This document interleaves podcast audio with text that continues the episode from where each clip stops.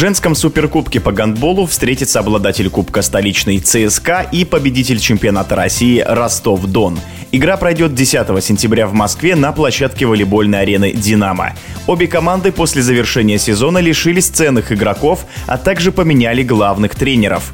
Как эти изменения повлияют на результат матча за Суперкубок, в эфире спортивного радиодвижения рассуждает трехкратная чемпионка мира, комментатор матчей каналов «Старт» и «Матч ТВ» Надежда Муравьева.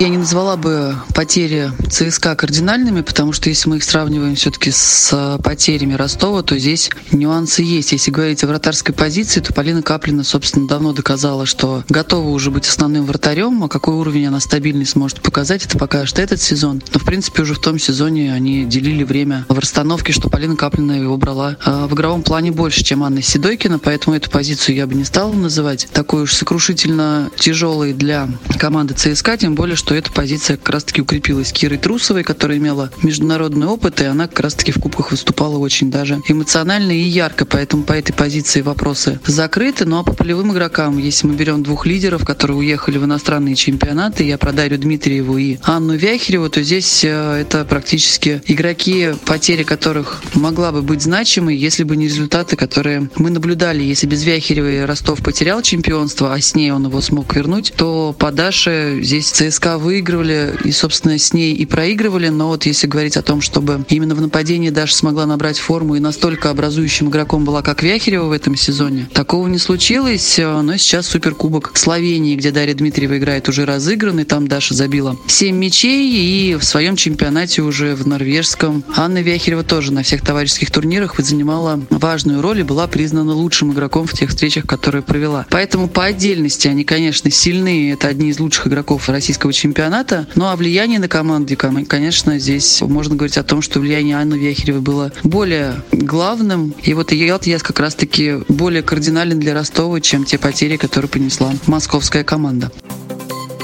По стилю игры я считаю, что здесь тоже примерно ситуация не такая критичная, потому что Ольга Копян с Флорентином Пера играла и работала достаточно большое количество времени. Играла она, работала и при Яне Лесли. И при этом, если говорить о лидерстве в команде, о влиянии на команду, то я считаю, Ольга Копян в этом плане все-таки влияет на команду больше, чем два специалиста, о которых я уже сказала. А при этом, поработав с ними, она имеет колоссальный опыт. Ну и, собственно, на первом таком очном противостоянии против Эдуарда Кокшарова Ольга Копян вышла победителем, при этом очень хладнокровно и спокойно это сделала, потому что хорошо знает свою команду. Я не думаю, что что-то сильно поменяется в расстановке сил именно в Суперкубку, а вот в сезоне может многое поменяться, потому что Эдуард Кокшаров будет иметь возможность с командой поработать более продолжительное время. Другой вопрос, что стиль игры команды, я думаю, не сильно поменяется. Мы увидели разные расстановки, отличные от прошлого сезона на Спартакиаде. Это больше касалось, конечно, защитных действий. Было видно то, что команда очень быстро все это восприняла новые связки, поэтому я думаю, за короткий промежуток времени Эдуард Кокшаров сможет какие-то новые связи наладить и в нападении. Команда будет играть по-другому, но а будет ли это результативнее или нет, мы узнаем уже только в сезоне. Если говорить опять-таки о противостоянии этих двух команд, то у ЦСКА есть добавление игроков, опять-таки это игроки из чемпионата Белоруссии и игроки в заднюю линию, это возвращение Натальи Чигириновой. Не так много говорят об этом игроке, хотя я считаю это не вполне заслуженно. Наташа достаточно креативный игрок. Если говорить, что на Спартакиаде, которая прошла, команда ЦСКА могла спокойно чувствовать себя, имея равноправные замены именно в задней линии, на позиции центрального игрока целых три игрока, причем очень высокого уровня, и коэффициент надежности как раз-таки Натальи Чигириновой, коэффициент полезности ее был максимально высоким, то есть выходя на 6-8 минут, она забивала 3. 4 мяча это если брать финальную игру, поэтому по этой позиции, а также по всей позиции в задней линии ЦСКА показали, что в этом компоненте они переигрывают ростовскую команду. Здесь еще нельзя не вспомнить об уходе, конечно же, Полины Ведехиной, но тем и интереснее ее переход, в частности, что сможет она за астраханскую команду тоже показать ярко яркую игру, и я надеюсь, что игра именно с этой командой будет более интересной и смотрибельна в этом чемпионате, чем в прошлом, если касаться противостояния с московским клубом.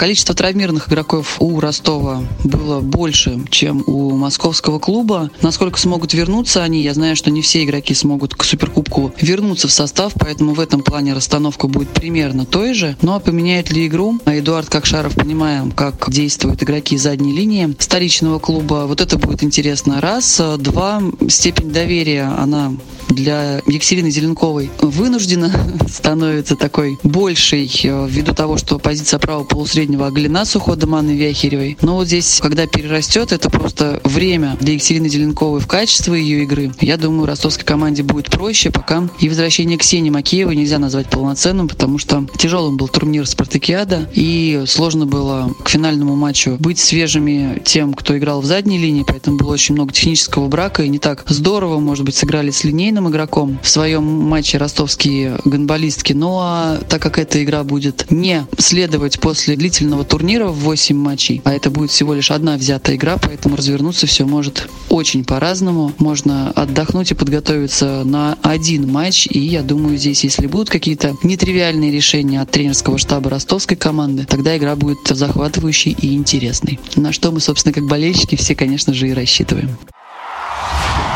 В эфире спортивного радиодвижения была трехкратная чемпионка мира, комментатор матчей каналов «Старт» и «Матч ТВ» Надежда Муравьева. Решающий